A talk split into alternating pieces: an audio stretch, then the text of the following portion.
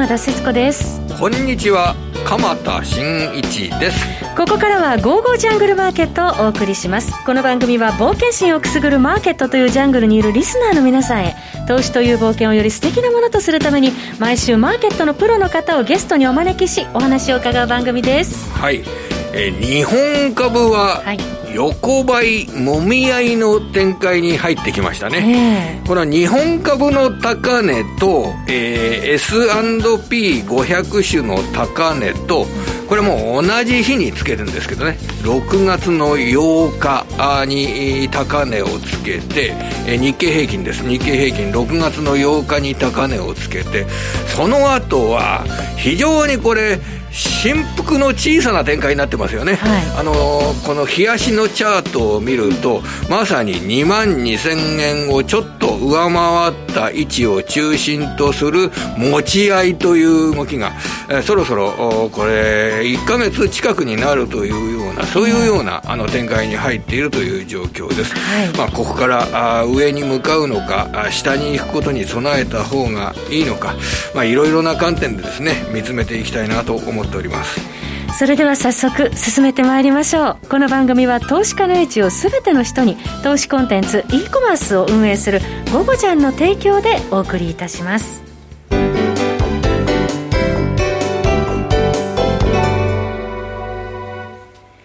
さて、昨日のアメリカ株式はまちまちということになったわけですが、今晩アメリカ雇用統計の発表を控えているという、ね、そうですね。もう一言で言うとですね、えー、あの、雇用統計、今回も、雇用者は増えるという形で、はい、考えられております。はい、えー、1ヶ月前の5月の雇用統計のデータは、250万人非農業雇用者の増加数が増加したというような状況でした。はい、で今回は、まあ、300万人ぐらい増えるんじゃないかというふうに捉えられてますけれども、えー、えー、今のマーケットで考えるとですね、あの、ざっとこれ4月一月で2000万人、雇用者が、あの、減少しましたよね。はい、それで、5月、6月の2ヶ月間で、まあ、550万人から600万人、えー、2000万人少なくなったうちの3割ぐらい、5月、6月の2ヶ月で、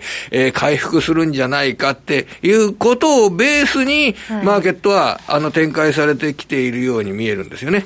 で、今回、あの、いつも雇用統計って発表が金曜日ですよね。はい、それが今回、木曜日、金曜日がお休みなので木曜日になって、これですぐその雇用統計の中身を東京株式市場が、えー、即日、アメリカ株を経由しながらも、えー、反映していくというような形になるんで、非常にこれ、珍しいケースになりますよね。えー、まあ、このあたりアメリカのあの通貨の動きですとか、経済の動向ですとか、はい、まあ、アメリカに非常に詳しい方にですね、えー、この後お話を伺えるということで、そこですごく楽しみにしている次第なんですけどね。はい。まあ、現状で言うと、えー、今までの3月からの株価の動きっていうのは、足元で悪い経済指標が発表されても、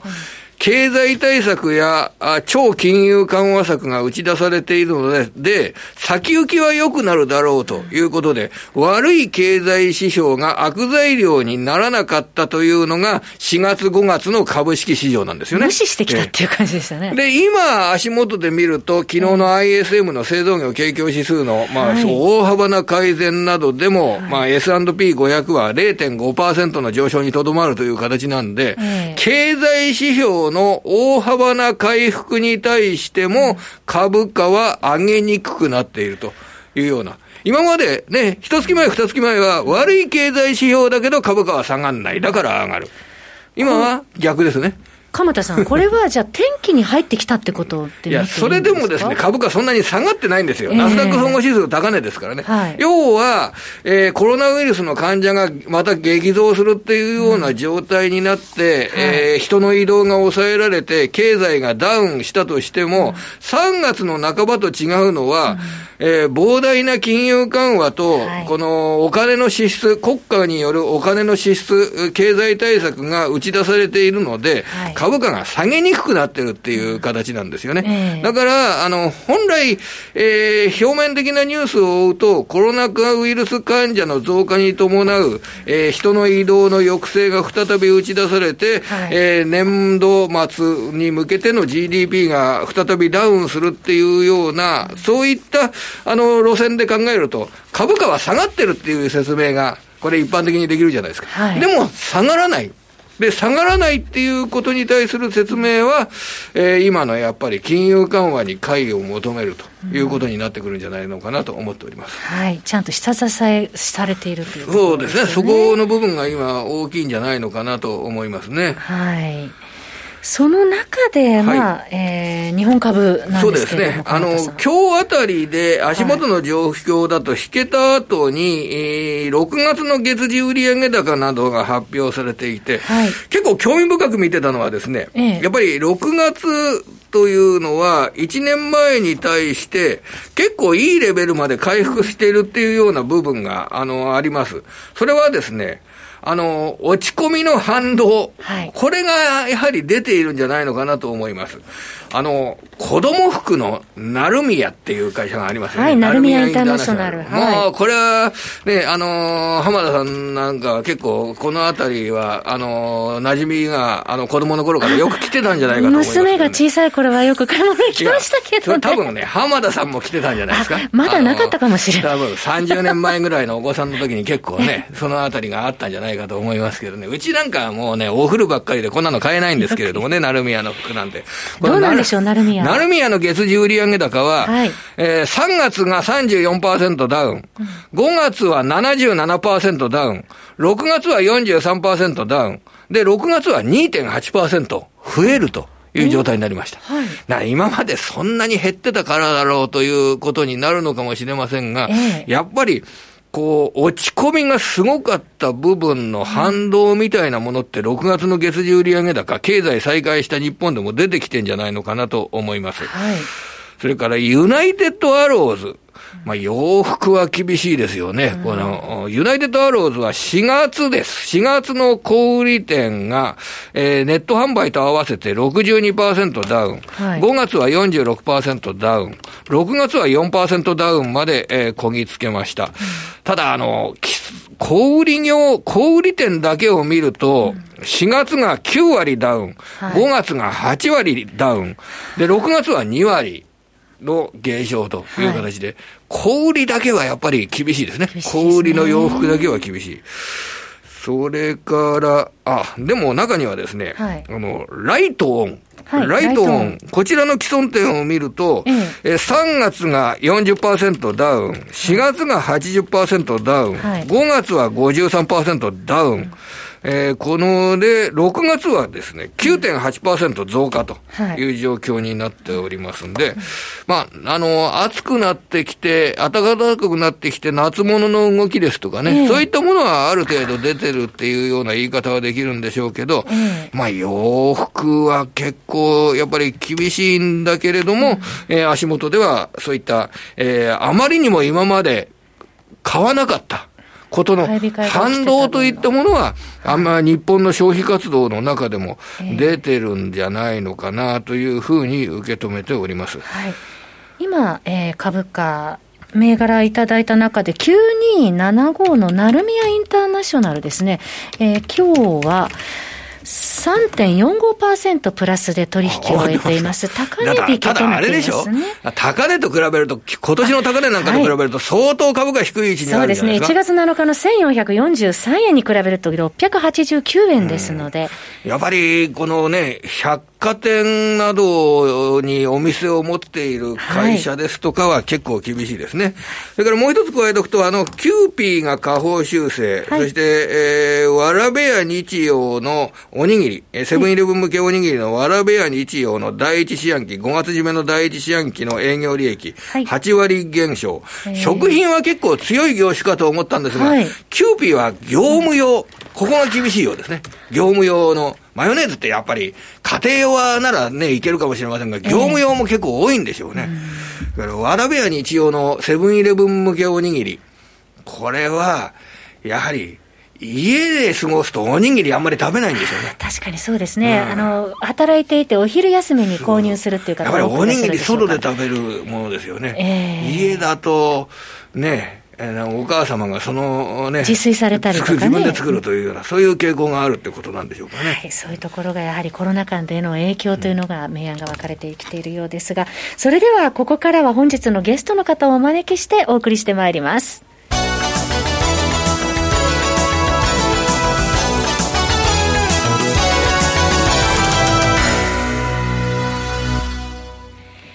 日のゲストの方は、為替のスペシャリスト、島力夫さんです。島さん、こんにちは。こんにちは。よろしくお願いします。よろしくお願いいたします。まあ、7月に入りまして、アメリカの大統領選挙までもう4ヶ月ということになってまいりました。はい。はい。えー、今日はですね、このアメリカ大統領選の行方などについて、島さんに詳しく伺っていきたいと思います。よろしくお願いいたします。ますよろしくお願いします。はい。はい、これまではですねあの、トランプ大統領が再選の可能性高いと言われてきたんですが、その後、いかがでしょうか、ここに来て。えーとですねえー、再選の可能性は高いって言われてても、あのバイデンさんとトランプさんの支持率を見ると、常にバイデンさんの方が上なんですね。うん、で、ここに来て、6月以降になってきて、ますます差が開いてきてまして、はい、今はあのバイデンさん50%以上に対して、トランプさんは38%かもっとしたという感じで、えー、そのまあ、世論調査にもよるんですけれども、はい、10%から15%、今15%近い開きになってきてると思います。支持率落としてきてますね。はい、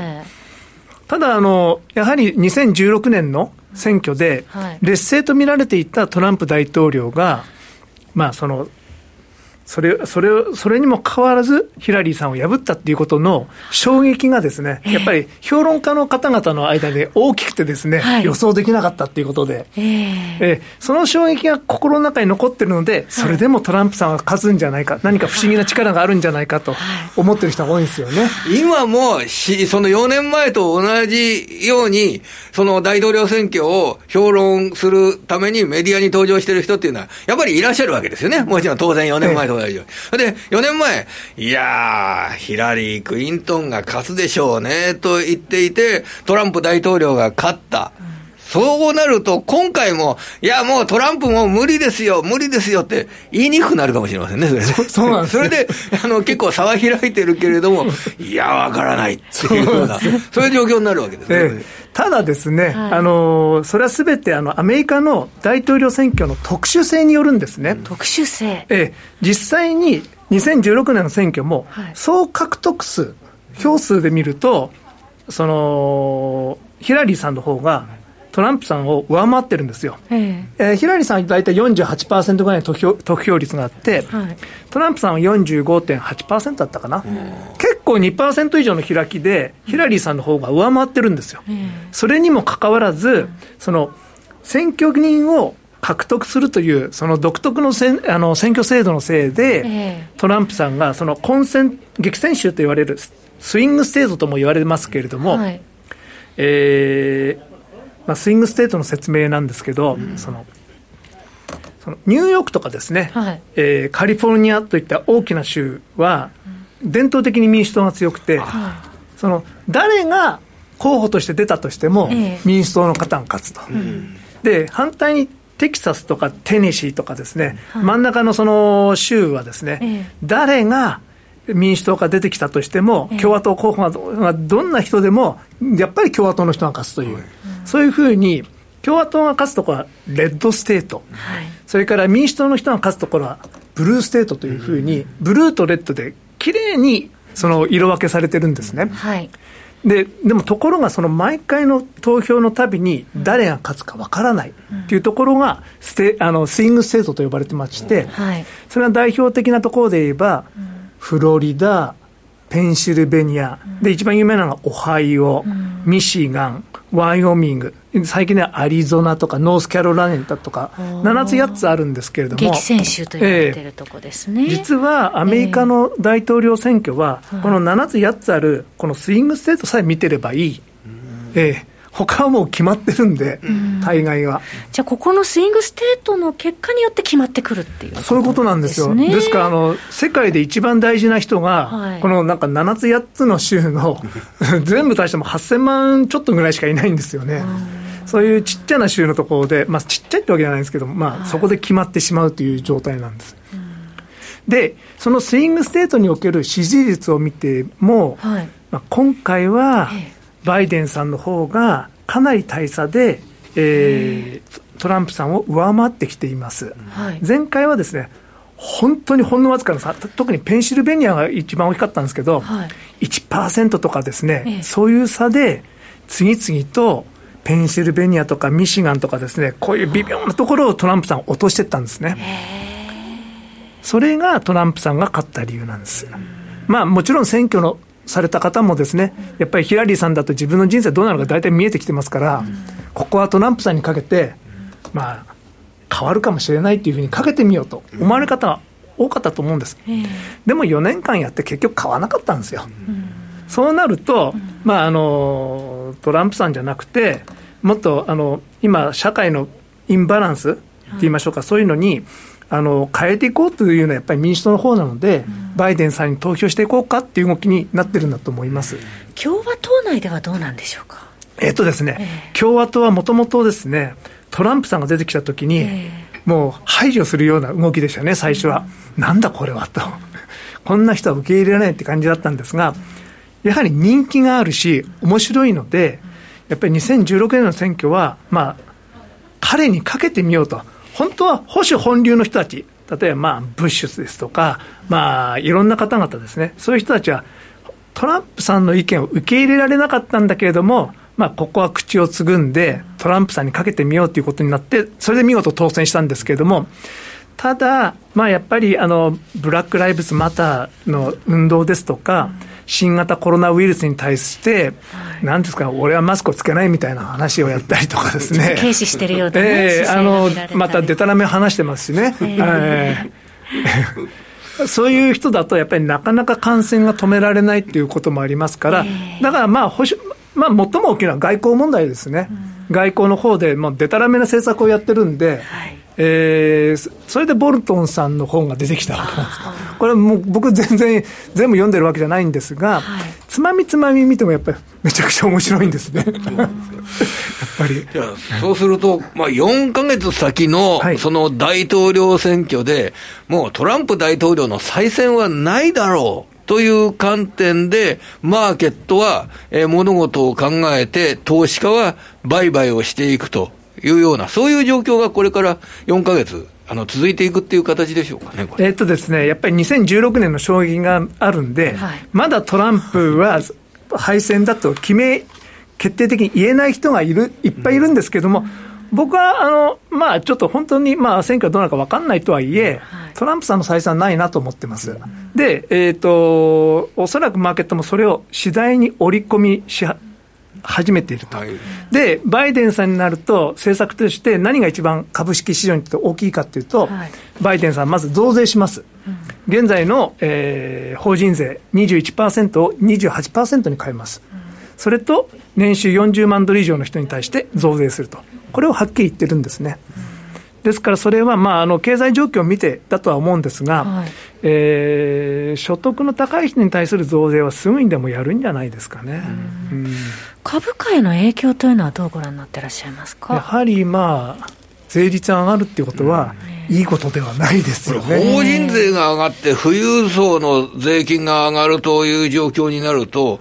相当それは株価を見る上ではマイナス要因というふうには、一般的には考えられますよね。一般的にはそうなると思いますし、少し、あの、まあ、そうなると思います、多分トランプ敗戦を織り込む形で、少しマーケットは難聴になるかもしれないですけども、僕はすごく落ちることもないと思いますし、まあ、体制にどうなんですかね。まあまあ、法人税が上がっても、その政策によって、バイデン政策によって、企業の利益の規模自体が上がるっていうようなことに自信が持ててくるとですね、あの、株主が得られる利益っていうのも、まあ、前と同じような、法人税の低い時と同じようなものが得られるっていうような計算にはなってるんですけどね、そういった利益が増えるような期待値っていうのは出てきますかね。なんかよくグリーンエネルギーとか、クリーンエネルギー、グリーンとクリーン両方ですけれどもね、あの、環境政策ですとかっていったものに民主党は特色があるって言われますけれどもね、環境政策に結構特色があるっていうのは企業側にとってあまり良いことじゃないかもしれませんね、これね。あのグリーンエネルギーっていうのは、あの、まあ、その、効率から言うと、あの、既存のエネルギーには劣るので、うん、あの、それが、あの、儲かるかどうか、企業にとってどうかっていうのは、まあ、それはともかくとしてですね、うん、あの、まあ、増税は株式市場にとってはマイナスはマイナスなんですが、ただ、長期的に見てですね、アメリカのインバランスを修正しないといけないっていう動きは、どこかで出てこないといけないんですよ。そうじゃ、あの、今、あの、アメリカだけが新型コロナウイルスの感染を止められない状況にいます。それはなぜかというと、アメリカは意図的にですね、社会の、あの、国の中にですね、あの、貧富の差を残して、で、その医療にアクセスできない人たちが、それを意図的に残してる、そういう国ですから、だからそこはいつか修正されなければいけないと、だからまああの、長期的に見ればいいことじゃないですかね、またあのバイデンさんがもし当選するとすると、増税といって当選する初めての大大統領になると思います。はいまあ、その後4か月ありますけれども、その間、選挙までの道筋は討論会なども控えておりますよね。ええまあ、はい、バイデンさんとしては、まあ、小池さんと同じようにですね、えー、できるだけ討論会に出ない、まあ、あの表に出ない、えー、という戦略がいいんじゃないかなと思うんですけど。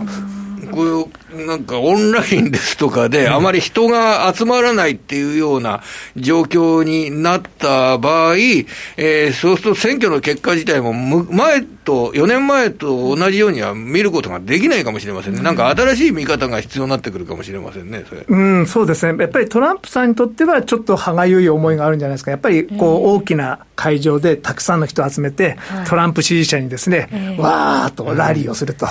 そういう盛り上がりが今後、ちょっとなかなか期待できないですから、うん、無理やりそれをやったりすると、これは、